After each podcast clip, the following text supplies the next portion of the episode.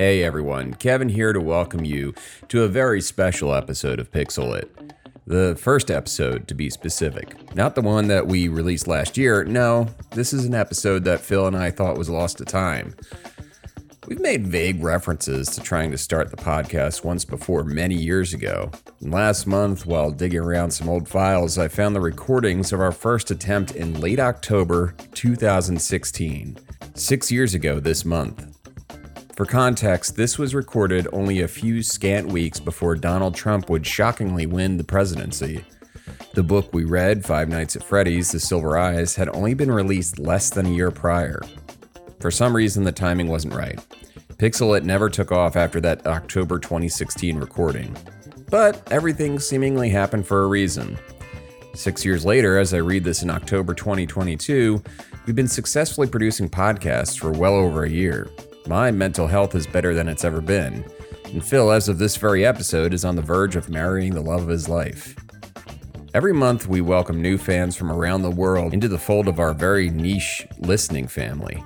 And I thank Cthulhu that every week I get to talk with a man, a friend, someone who I consider a brother, about video game novelizations. Anyway, I love this show, I love Phil, and I'm thankful for all of you who listen. So, with that said, please enjoy this episode of Five Nights at Freddy's The Silver Eyes from the Pixel It Vault. Hey there, everybody! Spoiler Kevin here with Phil the Conquistador, and Hello. welcome. What? I just said hello. Oh. Did I fuck everything up? right off the bat. welcome to Pixel It. Hi guys. I Kevin, I was just saying hello there again. Uh, you know, it, it actually sounded like you said wrong. And You thought I was pulling a Trump on you? uh, Wrong. Uh, wrong. Yeah. Wrong. So anyway, um, welcome to Pixelit, guys. Um, so the basis of this show is uh, Phil and I are going to read books about uh, that are adapted from video game properties, and we're going to talk about them. And Yep. it's going to be great because Yes. obviously these are going to be works of the finest quality. Finest. Mm, just beautiful, beautiful. The foie gras of the literary world. If Yes. if the goose that you fattened was was was made out of M-rated video games. Mm, hmm Mm, mm. So, uh, first up, we're talking about Five Nights at Freddy's: The Silver Eyes, That's which, right. Yeah. Speaking of speaking of M-rated things, which actually aren't M-rated, right. which which we weren't actually speaking of, but just roll with me on this one. just yeah, just ignore that, and uh, inconsistencies are to be ignored. Yeah, um, yeah. But yeah, Five Nights at Freddy's: The Silver Eyes. Um, this was, I mean, I don't, I don't have any information about the book in front of me. Actually, uh, it I just started uh, reading it. Yeah, the Silver Eyes. It uh, it, it is credited to uh, Scott Cawthon, of course, uh, the uh, the creator of Five Nights at Freddy's, and Miss Kira Breed-Wrisley. Uh, which I actually I, I probably should have looked up more because I feel like this might be a ghost writing sort of situation. Yes, because uh, you know, as much as we all know that Scott is good at crafting a world, that's that's a that's quite a different thing from actually writing a book. right. Um, it was uh, published at the very end of last year, December 2015. mm-hmm. Um, it is, uh, and I think the most interesting thing, I bought the actual book book because that's kind of how I roll. Right. Um, and uh, I think the most interesting thing right off the bat, not the spooky, scary uh, Freddy red eyed thing on the front, not the fact that they somehow managed to turn this franchise into any kind of literature longer than a three hour video game. But the fact that if you look on the back, it is published by Scholastic. Yeah, that is that in and of itself is amazing. Right? And but at the same time I'm not totally surprised because I have been going into Target and Walmart and uh, the Halloween spirit stores and Five Nights at Freddy's is everywhere. Right. It is in it is in kids Halloween's we kids Halloween costume sections. Uh, it's it's just all over the place, wall to wall. I it, it doesn't matter what section I'm in. I feel like I'm a stone's throw away from something relating to Five Nights at Freddy's. Yeah, yeah, that's exactly it. And and and it's it's just so but but despite all of that, I forget all the time that theoretically, technically speaking, these are meant to be children's horror. Right. Um, because it has been taken over by the very adult hand of the internet. Correct. And uh, and the subject matter, I was actually this weekend. I was actually with my family um, in the mountains. We we in October we like to we like to get away and, and have a nice little family get together. And um, my sister brought her little niece, and she's about 15 months old, and she's adorable. Um, and she, you know, uh, my my brother in law and my sister actually own an old 8 bit Nintendo, and they play Mario Brothers every now and then. Right. Uh, but they're not what I would call gamers. And I told my sister, I said, uh, you know, I'm glad I work in the games industry now that Eliza, my niece, now that she's a part of the picture, right. simply because when she gets older, if she's interested in video games, I like knowing that I'll be able to tell you what to play and what not to play. Right. Uh, because it is not as simple as looking at the rating on the damn game. I would not have a, if it was my kid, I wouldn't have a problem with my kid playing Mortal Kombat or Doom or anything like that. I don't know if I would let my kid play Five Nights at Freddy's. No, no. I mean the the just the the jump scare. Um, I don't know. The, I, I feel like the jump scare is it. It's it's weird. I think it would have a weird effect on a kid. But then again, I don't know. There's there's there's. It's a very. It's like the young adult novel version of a horror game. Yeah. Like when we were kids and everyone was reading Christopher Pike and uh, R.L. Stine and those teen horror novels. Right. Uh, you know, it, now, although, but that actually brings me to a, another thought that I had when I was considering this. Then again, I read things that still scare me to death nowadays, like the uh, scary stories to tell in the dark books. Oh, I just got I just got chills Those thinking books. about it's it's the books. It's the stories were creepy. But the, illustrations. Oh God, the illustrations. those were criminal. Like the the that was just that to to to market that to kids. That is just there. There is something wrong there. There's just I had that book in my bedroom uh, on the bookshelf, and I had to make sure that I had to like I turned the the binding into the bookshelf so I Mm. just see the, the the edges of the pages because I didn't even like having the fact I didn't even like knowing that the book was in the room and that those illustrations were in the book. So Oh, I, I just pretended that it wasn't there, and I or, or just keep that that binding facing away from me. I think I think of a certain age group you can ask just about anybody uh, if they what the, if they read those books what the scariest picture because everyone had one or two that scared them more than the others. Yeah. Uh, and and to this day, there's one of a woman with a big, wide, square face and these tiny little beady black eyes and this long, long mouth. And there's no gore and there's no bones and there's nothing, but it's just the most terrifying. I'm gonna dream about it tonight. Great. yeah, Good. great, great. Good. It's sort of like the um that the creepy monster from uh, Amnesia, The Dark Descent. Oh yeah, You know, the- absolutely. the, the thing with the long jaw, like just kind Mhm. of like flapping there. Ugh. Ugh. Yeah. Anyway, Okay, we're gonna do the first two chapters of this. Uh, we're gonna go through a brief synopsis of one, talk a little bit about it, and then go through uh, the next one, talk a little bit about it, yeah. and discuss some things. So, let's start with uh, chapter one. Chapter one opens. We are introduced to uh, Charlie, who will serve as the protagonist of our novel, uh, running uh, uh, uh, through a dark, terrifying location uh, from an unknown assailant. Uh, she's hiding. She's bleeding, apparently Mm-hmm. and uh, and just at the end of uh, of uh, this little section, she looks up just in time to see the downward swing of a hook. Which to me says Foxy. Of Right. course, of course, absolutely. And then from there, it jump cuts us, uh, so to speak, to Hurricane Utah, which is a uh, hell of a name. Right. Uh, yeah, which but but actually, and and it's Charlie still. She's alive and well, and not bleeding, and not running from a thing. so we're to assume that this is now prior to the events. Exactly. Of the, Exactly. The, the in media res uh, beginning. Yes, we have been led to believe that uh, she is dog meat somewhere down the road, but not now. Not right now. Not for now. Not And right now. a- she has point of view to get across. Exactly. So much point of view. She's very much the Lydia Dietz of our story. She's very sad and and working through a lot of inner struggle that she's really not uh, giving away to us very very quickly. That is that's actually a good analogy. Is Lydia Dietz? I Yeah. I, I didn't. I mean, she doesn't.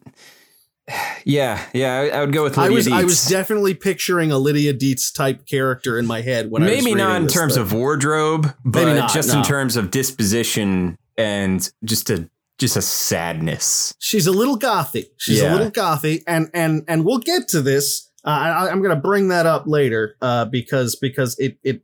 I'm not. I, I'm I'm just going to give this away right now. Not terribly impressed with the characters in this book. Oh Uh, no, not at all. Um, I have I have tremendous issues with uh, a lot of things. Yeah. Yeah. Uh, same. same. okay. So she's driving through Hurricane Utah. She's thinking to herself. She uh she ex- she she basically through inner monologue, uh, you learn that ten years ago, uh, she left this city and left behind a bunch of her friends. Uh, and uh, and they are returning for the mysterious Michael. Uh, Michael, who has died, and I say that in quotation marks because they never found anybody but she sees it as a good thing that because they're they're her his Michael's family is setting up a scholarship in his name, you see, and that's what they're all there to honor. Uh, and uh, and she sees it as a good thing because it means to her that the parents have accepted that he's never coming back, uh, that he didn't just run away, that he's never coming back. yes. So first thing Charlie does, like you do, is goes home. She goes back to her childhood home. Uh, and we uh, we get some uh, some flashbacks to her childhood and her unnamed father, uh, who uh, created animatronic toys for her, talking, walking rabbits, and um, uh, I, I I believe a bunny, well, a bunny, and and some other things in there. Like a little and- doll, I think. And I think the most fascinating thing, uh, we're, we're, we're informed that she lives now with her Aunt Jen, the mysterious Aunt Jen. Um, and she lives with her now. So we don't know what's happened to her father just yet. But, uh, but she, she talks about having these childhood toys. And I think the most impressive piece of writing in this chapter is the fact that uh, they are trying to persuade us that she found these walking, talking animatronic dolls to be charming and a wonderful part of her childhood instead of horrifying and scarring. I didn't believe that for one second. Not even a split second. No, sir. but they tried, and I They give tried. them a half star for that. They get exactly, exactly. I was impressed with the effort. E for effort, uh, Miss Wrisley. So, um, she she mem- has some wonderful memories. I say uh, once again wonderful in quotes because she's there, and not only is she filled with a deep sense of of of sad nostalgia, she is uh, kind of scared to be there, not happy to be there, having a feeling of unease. Um, to me, the most unusual thing, not just, I'll tell you what, not just because of the fact that her toys were walking, talking dolls, but one of them, for example, uh, let me see, I've got it right here. This bunny, it's a purple rabbit, Mm-hmm. uh, named Theodore, and his, her father programmed it so that it would wave its hand, tilt its head to the side, and say to her in her father's voice, I love you, Charlie, which is horrifying. That is the. I don't want anything that is not a person to say anything. no, Re- certainly not in my father's voice. Certain, certainly not my father's voice. Certainly nothing about love. If no it's just one like liked Teddy Ruxpin. here is your French fries. Yeah, I'm not okay. Even. You know Not even that. Yeah, here's your French fries. I'm going. Oh, and on top of that, she mentions that in her home, she had three closets, three closets, one for her stuff and two for other animatronic dolls. Yeah. That's also terrifying. I, de- I I can hardly deal with a single closet in my room. I mean, closets were the closets were the center of all horror in my mind oh, as a absolutely. child. It, it, it, it's just, and that's the thing, and that's the trouble. This is a horror book. It's supposed to be scary, but that's the problem. They're they're making things for her that were supposed to be charming in her childhood, and that's the scariest part of the book so far. Right. Not stuff that they're actually.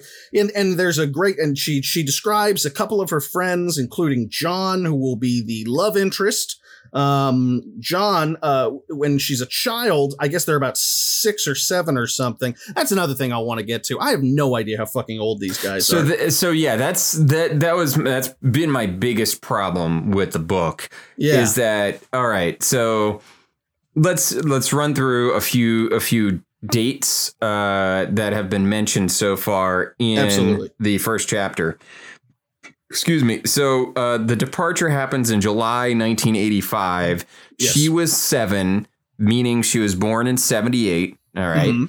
So she is now returning. They don't give a time, but 10 years later, it is 10 Jul- later. it is it is middle of the year, we'll say 1995. and that makes her 17 then. She is 17, which Okay. I have I but I still have huge issues with this timeline. She's completely unsupervised, first off. she's she is a minor yeah. that is just driving from who knows where and also um that that these kids were were best of friends at Yep. 7 Mhm. like it, to me their relationship is like that of a group of kids that split up maybe at 12 or 13 Sure. you know right sure. before they hit their their their teenage years and they, they then they lost touch with each other and then they come back in their early 20s but 7 just seems so young right. to you're, to you're not a finished human being. they're not seven. finished they're they're just at that cusp. And you know th- they have the memories and all that stuff. But but it just it just felt really odd once i put that together because i was like i was assuming that she was in her 20s Yes. for most of the first chapter. And i was like wait a minute. She left at 7 it's been 10 years. She's only 17 they're Right. not even I- out of high school yet. And I think that that uh, maybe it's something that I forgot from childhood books or teenage books that I read. Um, but I mean, it goes towards the fact that this is it's made by Scholastic, so clearly it's meant for a younger audience. So they're given, you know, you don't you don't want them to be too much older than you're reading people. yeah there's the a certain reading the book will be. precociousness that is Right. injected into the characters Sure, you give them a certain amount of liberty so that they can go on adventures and that kind of thing. Um, but as an adult, it is very jarring to read about the stuff that they're doing, which we'll get to in a second. And and you'll and and and try to think because that was it. I was I was trying to put it together in my head. I was like, how these are not they're not eighteen because at one point one of the characters says, you know, I when when I turn when I 18, turn I'm 18, leaving. I moved. And that's that was the that was the oh holy wait a minute. I got to flip back a few pages. Did I miss Yeah. something? Is this one of the kids' younger siblings? No, no, it's no, one no. of the it's, it's- guys. It's, one of the guys. Yeah, yeah. It's one of the guys. So it's it's it's that's it. So let's all right. So let's get to the characters then. We we we get a few more flashbacks from Ella of her spooky dad and his spooky projects making spooky toys. Um and and anybody who's played the game, uh, you get you you know what's happening. You know where we're going here. Um, so Charlie ends up at a, a diner, uh, uh, I guess, and and meets up with her five old. It's five, isn't it, or is it four? I forget, and I forget because they're all completely interchangeable. There, Uh, there is nothing about them that stands out except No. Jessica, only because she Jessica's is the kind of stereotypical. snobby. She is the mean girl who moved to New York. Be like, who? What? Did, I don't understand. She moved to New York with her. And that was and that was the part that threw me the most. So let's get to this. Yes. Okay. So she goes to meet her friends. So she's she's going to find these people she hasn't seen in 10 years, her childhood friends. So first one she sees is Jessica. Jessica is described as very, very pretty. She's uh, polished. she's she's polished. polished. That's exactly it. She's well put together, well dressed. Uh, and then they describe the two boys were sitting next to each other, which I don't know why you would call a couple of 17 year olds boys, but I mean, I mean, I, I believe they are, but still. Uh, now this leads to the stupidest sentence I have ever read uh, in a book, uh, and I and I read a lot. Uh, and let me see if I got it here. This is this is describing the first boy, Carlton, and I quote: Carlton looked like an older version of his red-headed childhood self. That's what an adult looks like. That's you. Ju- that is the stupidest thing. I you you look like an older version of yourself. That's because I am an older it's, version you know of what it is? It's it's like I feel like sentences like that get added to a book when they're like, "Hey, uh, this book is actually a little light on on content. It's padding. yeah. Could, could you just go every like paragraph and throw throw an extra line of description that is just it's not even describing anything, it's just restating a fact.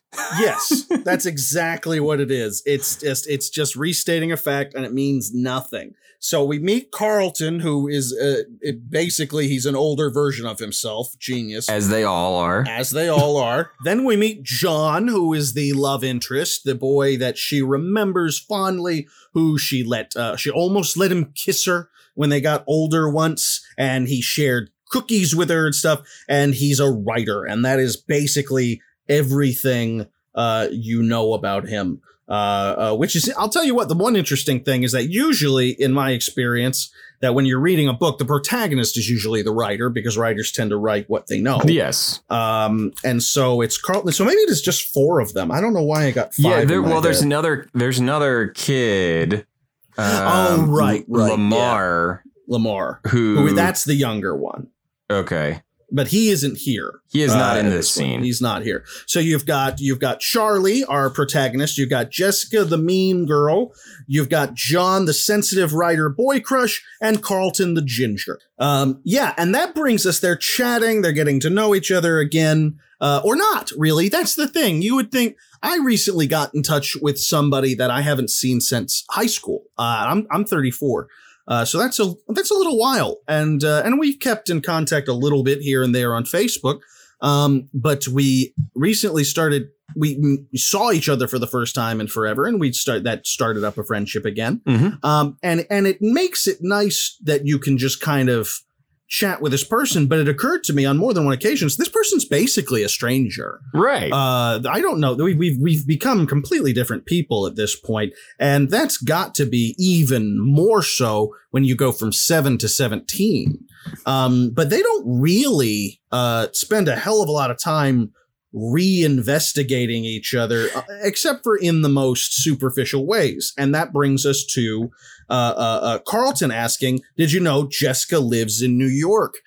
which is where my first bout of what the hell is going on with these kids' ages came from, because there's never any mention of her parents. There's no mention of any of their parents really, uh, except for except for Charlie, uh, at least so far. Mhm. And it's and it's kind of it's kind of you're, it almost leads you to believe that she's got she's got a loft apartment somewhere in Brooklyn. You know, Right. it's like like she's out there on her own. She's she's she's actually uh the, um the Devil Wears Prada. She's Anne Hathaway in the Devil that Wears who Prada. she is. That's exactly Was it. it- That was Anne Hathaway, right? That was Anne Hathaway. Yes, Yeah, okay. right.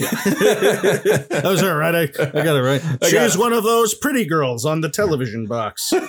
Um, yeah, and that, and and Carlton's the townie. He's never left town, so he's going to serve as a kind of our our our our local compass Mhm. of the area. Although he does point out, uh, we find out his dad ran for mayor a couple of years ago, and he makes a point of saying that when he's 18, he's out.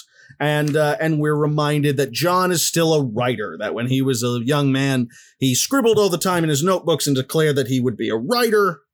And that's you know, and that's that's that's, That's all it really takes. thing. Uh, they briefly mention uh, a Marla character, who I guess is another friend of theirs, who's bringing her little brother Jason, um, who was a baby, I guess, when they saw him last. But we don't. But other than that, other than that, we um, we uh, we we we don't get much out of this. Leading uh, to another thing that made me question the age group thing. Uh, Jessica pointing out that she's gotten her and Charlie a hotel that they can stay in, so Charlie doesn't have to uh, doesn't have to stay at her her dad's old creepy place. Yeah, I, That- that is like why why wouldn't I Yeah, continue. So you've got 17 year old unsupervised traveling cross country uh, to go to this memorial thing. Uh, uh, How is she uh, paying for it? She has to pay yeah. in cash, right? Exactly. Because Yeah, she can't and have a credit card yet. She can't have a credit card yet, and uh, and and she's not 18, so she can't even check into a hotel. Because she doesn't have a driver's license. She- yeah, she probably Well, she doesn't have a driver's license. She d- Well, she might not. She lives in New York. she lives in New York.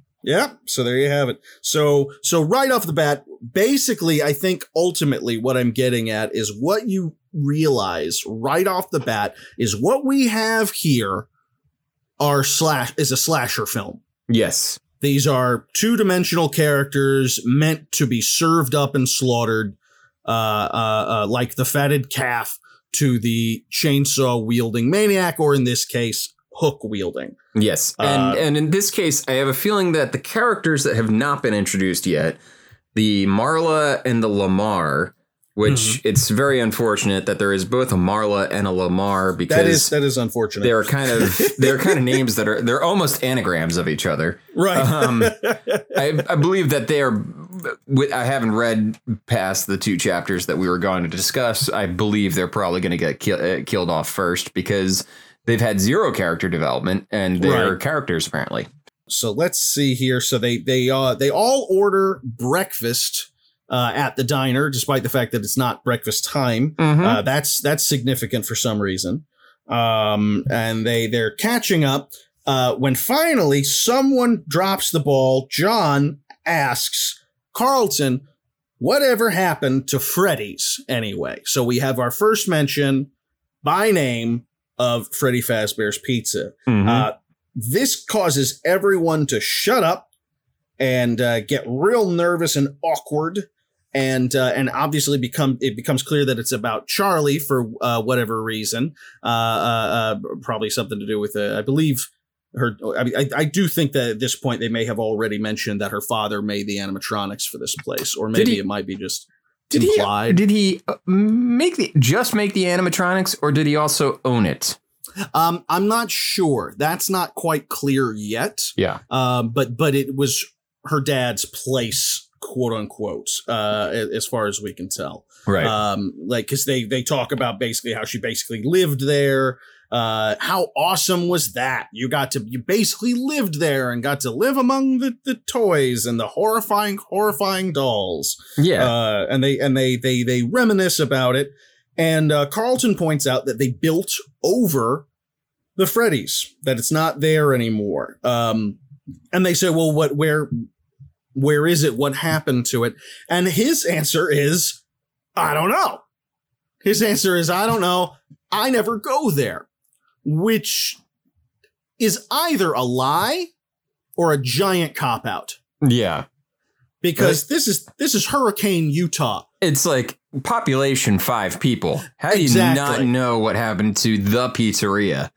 Yeah, you're not- yeah you're not you're not gonna lie to me and tell me that. So either we're gonna find out that he's full of shit, or that's just that's just some lazy lazy stuff. Right. Um, so uh, they they they're talking about it and they start asking about well, you know, he says he hasn't been there. He said it's been blocked off for years under construction, and so they start digging at him with questions like maybe it could still be there, and he's like, I don't know. And Charlie kind of has a quiet little freak out and makes an excuse of going out to have a cigarette and and and and runs outside Even though she Uh, doesn't smoke. even though she doesn't smoke they make a point of pointing that out yeah that she doesn't smoke Even though so it she- was the ni- the mid '90s, and you know, I Yeah. mean, high school kids in the '90s smoked, Oh, yeah. smoked all Oh, the yeah. time. they were they were they were a dangerous breed those those 90s kids yes. uh they, so she's out there for a moment kind of like trying to get it together uh uh when john follows her out saying she forgot her jacket comes out and they have a little moment.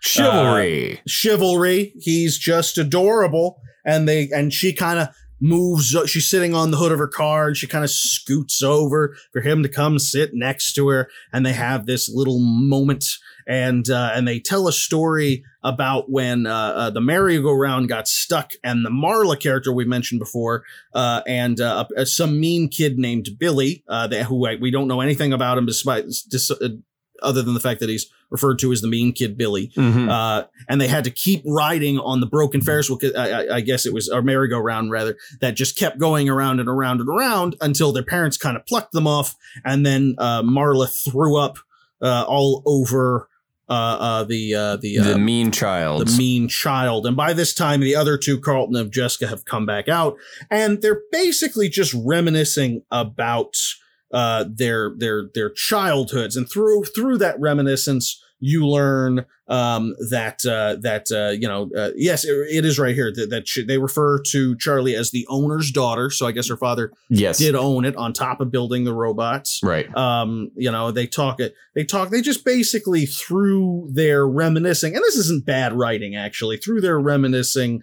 you learn a little bit about um the place itself she tell you she mentions the story of uh i i did find this one bit kind of interesting. Jessica confides in them or not confide i think they all knew. She tells them that bonnie uh the rabbit the animatronic that she would constantly go to bonnie and talk to her and tell her about what she was upset about Mhm. and would tell this this non this animatronic would just sit there and she would just kind of confess all of her frustrations and anger and stuff to this animatronic and if anybody if an adult or somebody else approached she would stop talking until they left and then she and i thought that was actually kind of interesting yeah, that was yeah, that, was, kind of that was interesting.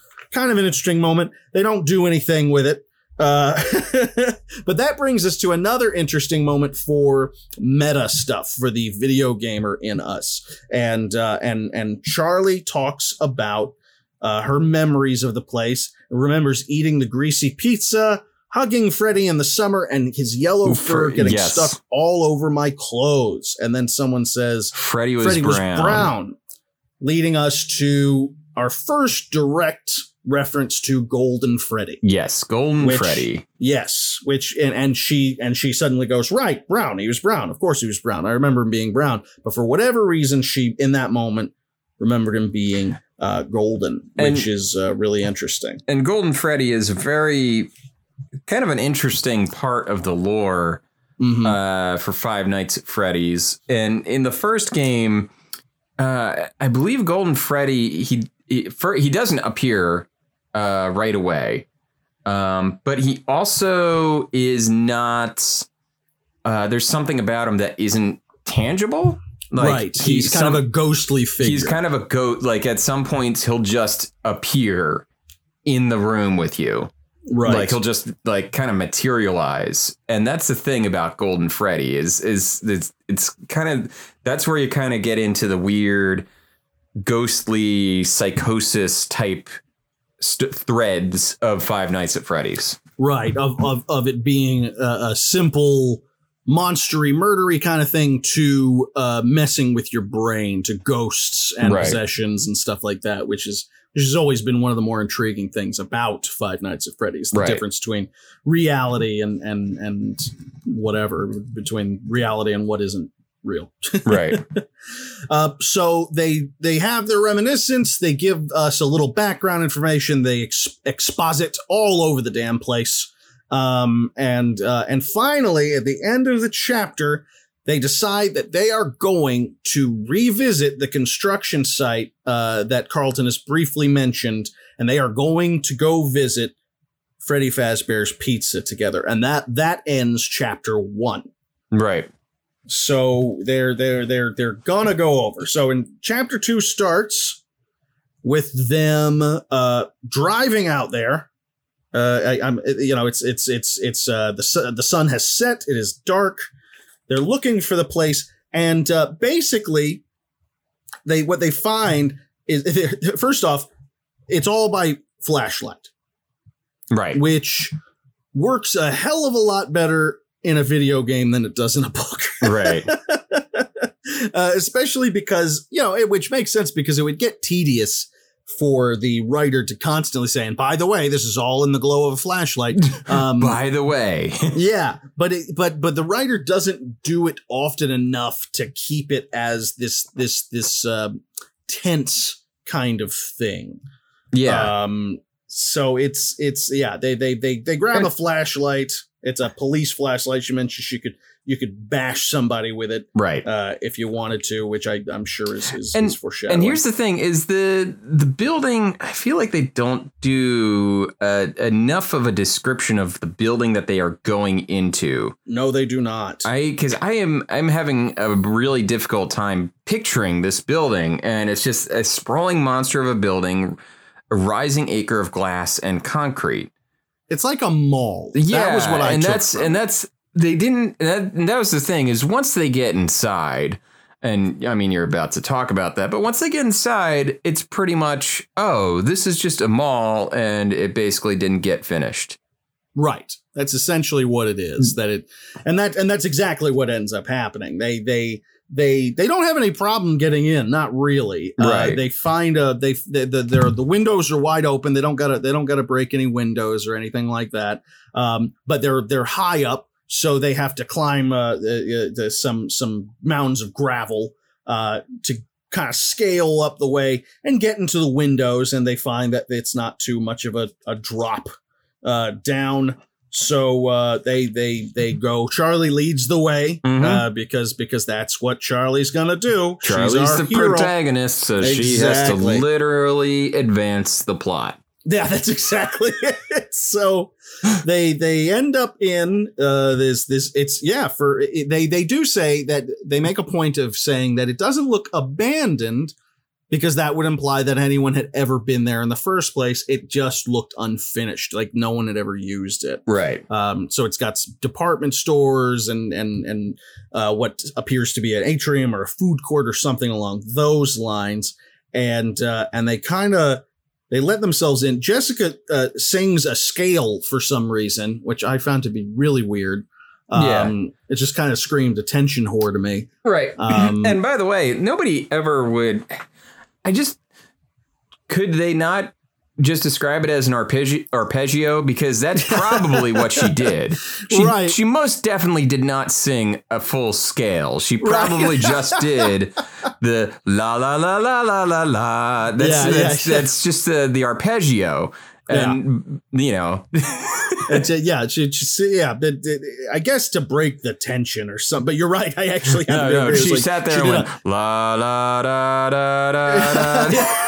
Because yeah, because if you know anything about music, you went. She sang a scale. Really? Like, that, huh? that must have taken a minute. she does this, and Carlton is instantly smitten. He tells he's swept up, and he and he says, uh, "Your voice is amazing." And Jessica attempts humility and says, "It's just good acoustics," and we all throw up quietly in our mouths yes. it's it's bad. Uh, so so we've got four, two and two, and and you know, of course, when you put two boys and two girls of uh, teenage variety together, uh, they're gonna swap off. They're uh, gonna they're gonna hook up and you know summon Freddy or Jason. Yeah, exactly. it's gonna show up, and they're all gonna die. um, so they're making their way through this mall, kind of like that. That's supposed to be where uh, Freddy Fazbear's Pizzeria was. They're making their way through this. They're looking at stores, and then Jessica says something very strange for a 17 year old. Uh, she says something's not right. And Carlton makes a joke about no giant pretzels, and but then she points says, "No, something isn't right about the architecture, which is far too specific of a thing yeah, for anybody to say, adult or teenager. right. It, it like you'd say, you probably say something like." Doesn't this look weird? Doesn't the wall look weird to Yeah, you right like- here? So you wouldn't say there's something wrong with the architecture. Right, like uh, something's wrong with the architecture. In my mind, I'm like, is it is it some sort of like elder god thing that she's talking about? I I actually thought the same thing. I was like, oh, like geometry that shouldn't exist and Right. colors out of space. I honestly, for a split second, thought, oh fuck, this could go in some really Lovecraftian. No, she wasn't talking about that. What she was talking about was that one of the walls seemed to be too big between uh, two storefronts, suggesting that there was a that there was a space there large enough to house a store or something along those lines but that there didn't seem to be an entrance. And she Right. points that out by saying that it's bigger on the outside, a difference between the inside wall and the outside wall, which Yeah. which would have been a perfectly valid way to explain it without saying something weird about the architecture. Right. I mean, uh, we've all been like, first of all, I just wish they had just started calling it a mall at, at a certain point. I And- agree. And also, we have all been in a mall where one of the stores is under renovation or it's been closed and they're Mhm. changing it over to something else and there's just a wall up. That's what they do in malls. They Yeah. they put up a wall when the store is going to be changed over. Like Yeah. that's all that's all it could have been and be like, "Oh, look, there's the, the there's a wall." I Yeah, wonder if there's a store back there. Exactly. It doesn't have to be some grand discovery, but but and then they point out that it's yeah, and, and to the surprise of absolutely zero people, someone says, "Oh, it's about the same size as Freddy's, don't you think?" It's like, no, no shit. We know that that's. Come on, we know this is where we're going. He's so like, let's, "Oh, let's let's just do it. let's just do this thing. Um, so uh, Charlie is full of misgivings. I don't know if we should be doing this, but she doesn't say that. She doesn't go with it. And suddenly, suddenly, John is gesturing wildly, and he demands that everybody hide. And there's this light. on. Yeah, there's this light that they've seen before, and it's it's like implied to be a security guard's flashlight, and they've got to hide from the flashlight. So they hide behind this this this rig of scaffolding. Let's go on Uh, an adventure. Yeah, exactly. They pull a full Scooby Doo, uh, and they hide in this rig of scaffolding, and they're they're they're hiding away, crouching down, uh, trying not to be noticed. Uh, by the security guard, wherein follows the second dumbest thing I have ever read in a book.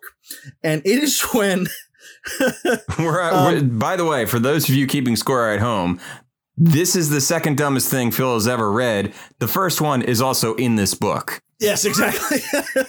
and, I, and I read a lot. Uh, and it's Carlton. His hair is up in in in Charlie's face while they're hiding, uh, uh, because they're all smushed together. And and and and Charlie's response to this is, "That's nice." And she comp- she's complimenting him on the smell of his shampoo. To which Carlton replies, and I quote, Thanks, Carlton said, knowing immediately what she was referring to, because Carlton is very insightful. Um, it comes in ocean breeze and tropical paradise. I prefer ocean breeze, but it dries the scalp. Hush, And- John hissed. Yes, exactly. John, the only one who's using his fucking head. You're hiding from security, you know? And, and, and, and, and here's the thing. Here's the thing. If that had been an exchange between John and uh, Charlie, it still would have been massively stupid. Yeah. But it kind of would have made more sense because we've already linked them up as kind of a romantic connection. Right. And now it's, it's this weird Charlie Carlton moment. Yeah, which to be fair, they really have. Carlton might be one of the only people Charlie hasn't exactly had a moment with Right. uh, so far. Uh, but it's it's an odd thing, and I and I again just like uh, just like uh, uh, uh, previous statements, I have to assume that either it's going to have to pay off later, uh, or it is just stupid. Yeah, yeah. This this has to be. Um, uh, I'm hoping that this is a Chekhov's gun, Right, and it's like she's like it's somewhere down the line. Charlie's Someone gonna be throws like, a severed head at her, and she can smell the it's ocean like breeze. it's like the- she finds a breeze. scalp, and she's like, she's like, smells nice. that's that's ocean breeze. that actually. Oh my god! I hope they do that. That actually would be. I hope you predicted that, Kevin, because that actually could be pretty badass. I would. I would. I would forgive a lot of things. That is literally moment like, like that. this is this is Chekhov's shampoo here. I mean, right. If you introduce the shampoo in the first act, it has to explode by the third. it has to it has to the person wearing the that shampoo has to be dead Yeah, and scalped yeah. by the third act. And he does say scalp. Okay, so that, which is an interesting way of putting it. All right, all right. Maybe we're giving. yeah, him- maybe, maybe, maybe, maybe, maybe, maybe. Kira I'm- knows what she is doing. I refused. I refuse to judge entirely based on a couple of chapters. And for the record, we are not reading ahead. So we No, we are not. we want to be we want to be surprised as the episodes go along. By the way, now that Um, I'm looking at the table of contents, Mhm. there are 13 spooky chapters. Thirteen. Well, Ooh. Woo. So yeah, we'll figure that one out. Uh, so they, so they're they're they're they're having their moment. They're hiding. Um, eventually, for whatever reason, uh, uh, the security guard, the light or whatever, just kind of kind of gives up and goes away. Yeah. Now, while they're all smushed up in this scaffolding area, uh, they uh, they point. Uh, Jessica points something out here. Uh, uh, something written on the wall, and the wall is worn brick, and the words are "Carlton smells like feet," which previously they had pointed out that someone had written on the outside of Freddy Fazbear's Pizza. Thus, we have discovered the location of Freddy Fazbear's Pizza Mhm. that it is indeed who would have guessed it the large mysterious block block that was in the just- middle of this mall Yes. uh who would have thunk it because so they built the mall around it? that's that is seems to be what they're implying Is here it the is it like the house from up? Yeah yeah that's it. Yeah it just landed there some damn thing the balloons pop no it, it's it's yeah it, they seem to be implying that this building was built surrounding it suggesting in my head in my horror movie addled head that perhaps this mall quote unquote uh, was never meant to be inhabited in the first place but was to protect people from this horrifying thing. Who knows? Right. uh, or maybe they just got lazy or the money ran out because it's hurricane utah uh, that actually does sound like a hurricane that hits places and just it's like Joseph Smith farted and we got Hurricane, Hurricane. Utah. Hurricane Um, Utah. So they find this metal door uh, that's all rusty and shit, and it's heavy. Uh, and so they they and it's covered in in tools and and and stuff. And so they move a bunch of shit out of the way, and they they they really shoulder into the damn thing, and uh, and it's like rusted, and uh, and they and they have to basically just really pull the damn thing to even move it a little bit. And so they get it all open. And like the the irresponsible 17 year olds that they are, they enter into Freddy Fazbear's Pizza. Yeah. Which I mean, Jesus Christ, guys. I mean, let's get on with it. Just exasperated. I mean, I mean, come on.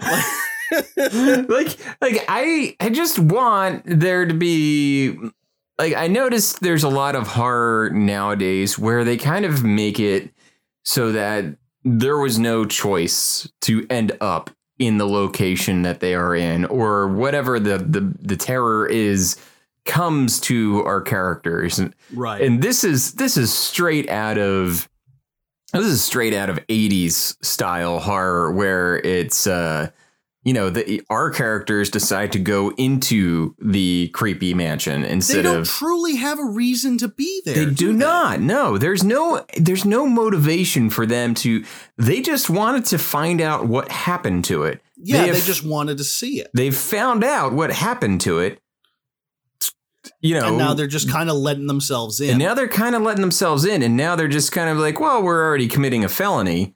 right, right. We're already doing breaking and entering. Let's just go whole hog on the damn thing. Which, by the way, uh, and this is the, this is the thing is, if I'm the security, I'm thinking about the security guard who is Right. oh to me the most interesting character in the book because this is a dude that has to walk around in abandoned mall at night and Right. knows that hidden in this mall are crazy animatronics in Yep. one of the, the the stores and he just has to kind of walk around. around. so no wonder when they start making noise he never shows up again like Yeah. he hears Yeah. something he's like Oh, he's- yeah, you're absolutely right." you know what he does he's like Yeah, Fuck I'm that. done. yeah, that's exactly. He knows. Maybe maybe the security guard knows something that we don't. he's like, he's like, yeah, I, I'm. That's that's it for tonight. Yeah, he's like, you know what? Fuck this. Going home. Going home. I've Yeah. got internet porn with my name on it. This is not. Of course, it's 1995, so maybe he doesn't. yeah, Um. Yeah. I've But, got a uh, VHS. yeah. You got. I got good old fashioned VHS porn waiting for me. yeah, So so they let themselves in, and th- this part of the chapter is basically the payoff that they've been teasing and hinting at. Um, for anybody who's reading this book who has played the games or knows anything about the games or has heard of the games, uh, because that's what they're here for. They're here for the payoff, and we get it. The first thing they see are the eyes of the different animatronics, and we get to see Chica the chicken, we see Bonnie the rabbit, we see Freddy Fazbear, and they're all just sitting there with their with their instruments and the microphone. Carlton tries to take the microphone out of uh, Freddy's hands, which is just and- what the. Come on, buddy. yeah, like what are you doing, dude? Like, come on. It's it's like it's like it's like taking the toe out of the earth in the scary stories to tell the dark. The guy's coming back for his toe. yeah. this- Fortunately, Yeah. You know what? Like the, the entirety of the Five Nights at Freddy's games exists in one of those different Rick and Morty universes where people are totally enthralled by animatronics. Because Yeah. there is no one in this world, this universe, who is Mm-mm. going to go up to an anim- animatronic. I, I don't know Nothing. anybody who is going to Nothing do that. about this is charming. Nothing about this is cute. And now, don't get me wrong, they do have some little moments here and there where they are a little creeped out. Um, but up until a, a very specific moment here, they're still kind of awash in nostalgia and laughing and remembering stuff and remembering how how how things were. Although it does lead to where is it? Here we go um, Charlie speaking to John about one of the uh, I think it was the uh, yeah the merry-go-round. And uh, and he's he's and she says uh, you used to love this thing. And it says John made a face as though he knew what she was thinking. Not the same he said. Just not the same. And that's that's um, that was one of the first I was like that's the first time any of you have made any sense so far. Like John you're my boy. Like I'm on your side all of a sudden just because you're the only one who makes any freaking sense. He's like, he John's like, yeah, this is not cool. yeah, yeah, yeah. He gets it.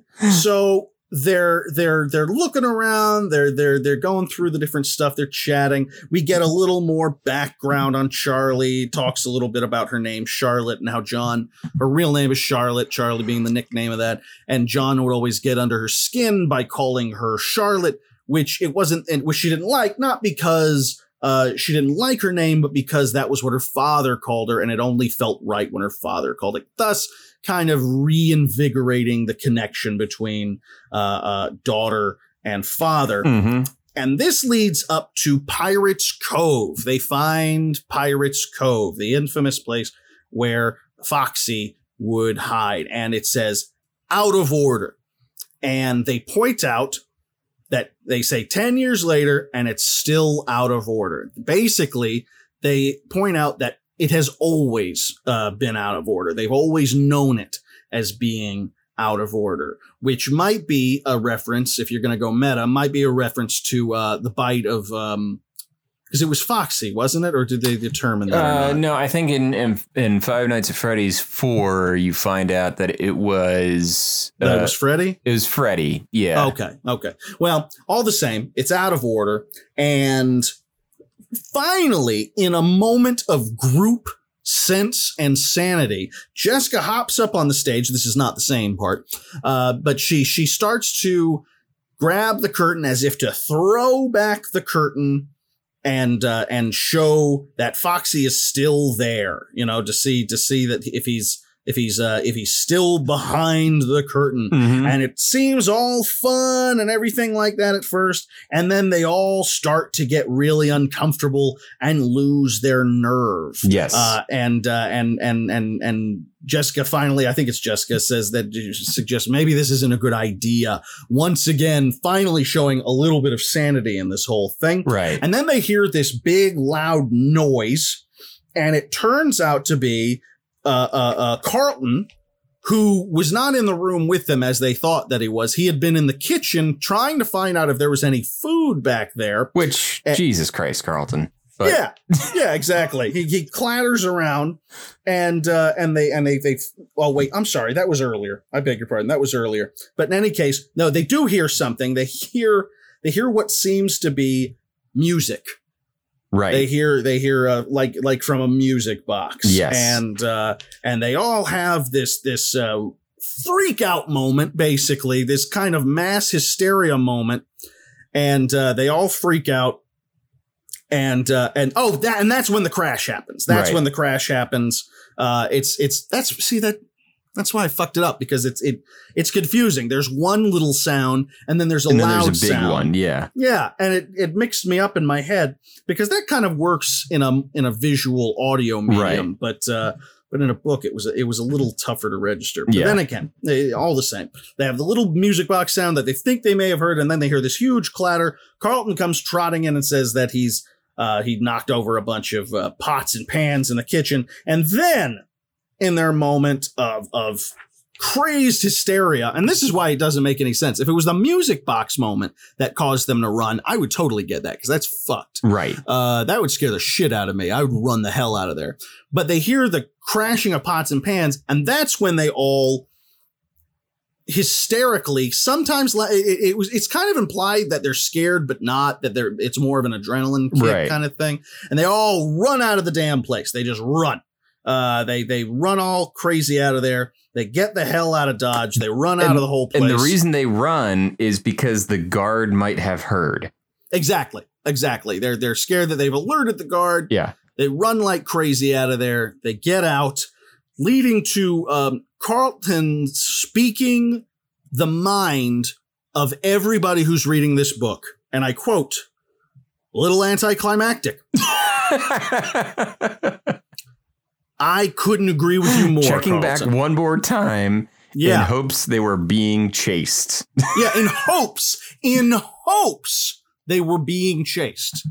We are two, we are two chapters into this book. We got a little, little, little bit of a, of a, of a flash forward moment with a hook attacking Charlie and maybe turn, maybe, maybe turning her into dog food. Maybe. Uh, maybe, but uh, but beyond that, it's been a bunch of kids catching up, occasional melancholy memories of one's father and his creepy, creepy, creepy dolls, and and pots and pans clattering everywhere, and everyone running because they're afraid of the security. It's like a young catching. adult version of Diner so far. Yeah, yeah, very much so. And you know what though? And you know what? And I'll give and now that I'm saying it out loud, I will give it credit in the sense that I remember being 16 or 17 years old and getting into similar little bits of trouble where we, you know, there was there was a uh, there was an elementary school that was being constructed not far from where one of my friends lived. And Right. we would we would kind of sneak in and check it all out and we'd see a light and we'd all giggle and laugh and run and everything like that. And maybe that's what they're trying to um, evoke Right. in this, which is perfectly fine if you if your book is about anything other than killer animatronic dolls. right. That really should be the focus. Is Not your version of Billy Corgan singing 1979 and everyone clapping themselves on the backs and going, oh, we got into some trouble. This is fun. No, this is about monster robots. yeah. You've got things to focus on here. And I, and I suppose one could argue that it helps us to appreciate the bond between these characters. But despite all of this, I, still don't know the characters very well. Yeah, I know Charlie pretty well. I know Charlie pretty well. and that's the but- thing is that there's not that much to know Yeah. Yeah. yet. Um I mean, you know, you know that yeah, Carlton is a bit of a goof, right? Yeah. Okay, he's he's I guess the the co- comedic uh, relief. Uh, Um, you know, in a way. In a I way, guess. he's just kind of goofy. Um, John is the uh, is the square jawed, you know, Yeah. all American, uh, you know, white hat teen dude who is he's supposed to get the girl because he is the white guy who is in charge. Right. Um, Right. uh, Charlie is Lydia Dietz, and Right. Jessica is uh, a mean girl who is not probably as mean as you think she as the as the Yeah. the shell that she has on the outside. But still, that's just those are just some characteristics about them. There's no, She's- it's not real character. and that's what and that's what brings me to my previous assessment that what they what we have set up are slasher film tropes Correct. that's what these are you know uh, even when you know even when uh, certain slasher films seem to get a little more progressive and our main characters were the women and everything and you know you still they've still got the love interest boy who you have very little information about you've got the goofy guy you got the bitchy girl you Yeah. got you know All right. they've they've they've left they've left them all. They've uh, they've the, the the terrifying the terrifying moment of their adventure is is over. They're safe in the parking lot. They're safe. Yes. And uh, this leads to uh, one of one of the more troublesome parts of the book so far, uh, and that is when Jessica and uh, Charlie go back to the hotel room that they are sharing and promptly do their very best to uh, uh, to fail the Bechdel ch- test. um, as soon as they possibly can. Like they just wanted to get it over with. It's two women in our story. Let's talk about guys. Let's talk about boys. Let's talk about boys right off the bat. Now, to be fair, it doesn't last all that long.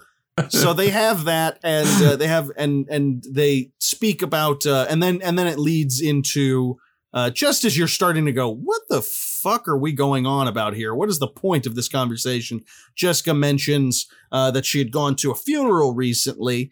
Uh, they talk very briefly about the ceremony that's going to happen tomorrow, uh, what they're expected to do, that kind of thing, and uh, and then uh, Jessica mentions going to a funeral for the first time. Uh, it, it it seemed I don't. She doesn't say that it's the first time she's been to a funeral, but the way she speaks of one, it's definitely uh, spoken in my eyes from the point of view of someone who's never been to one before. Right. Uh, you know, she doesn't she doesn't get all dramatic and sad or anything like that, but it's all such a new experience to her clearly. And she points out that it was an open casket funeral in an old fashioned funeral parlor and they all lined up to see the body. And when she got close, that uh, she, he seemed to be asleep, but she instinctively knew that he wasn't, and how much that disturbed her. Right. Um, and Charlie says, uh, "That's the worst thing, isn't it? Things that act alive but aren't."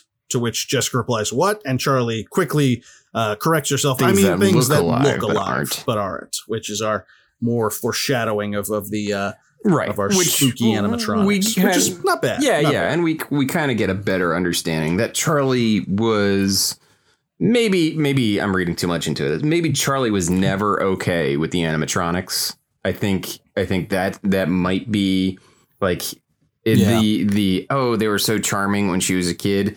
That might have just been a memory she kind of forced on herself that she was always terrified that she It- had now to that is that is possible. that that is that it was, it was absolutely always just a bad thing. Um, yeah, I mean, and they do early on. It was, it was. It, this is actually the reason that I pictured Lydia Deetz in my head. Uh, in the first chapter, and I didn't bring this up um, because I'm just now remembering it.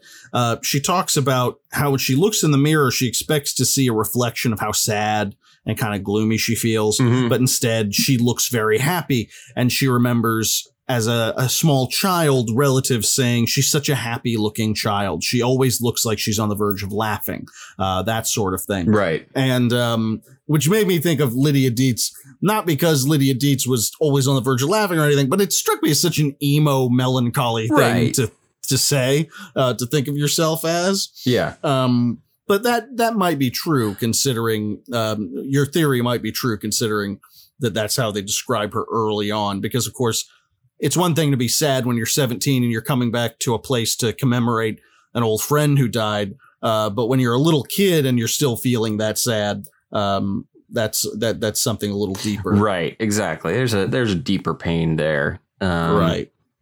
Yeah. That that was that Lydia Deetz quote. Uh, I can see the strange and unusual because I myself am strange and unusual. Yeah, exactly.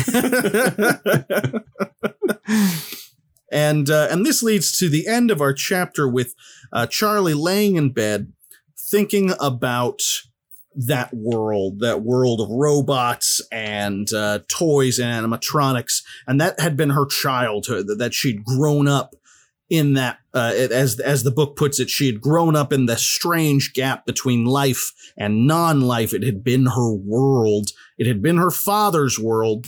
Charlie closed her eyes. What did that world do to him? And that is the end of chapter two. Uh, well, ladies and gentlemen, thank you so much for listening to Pixel Lit. I, I, I had a lot of fun doing this. Yeah, me too. It's, it's a good time.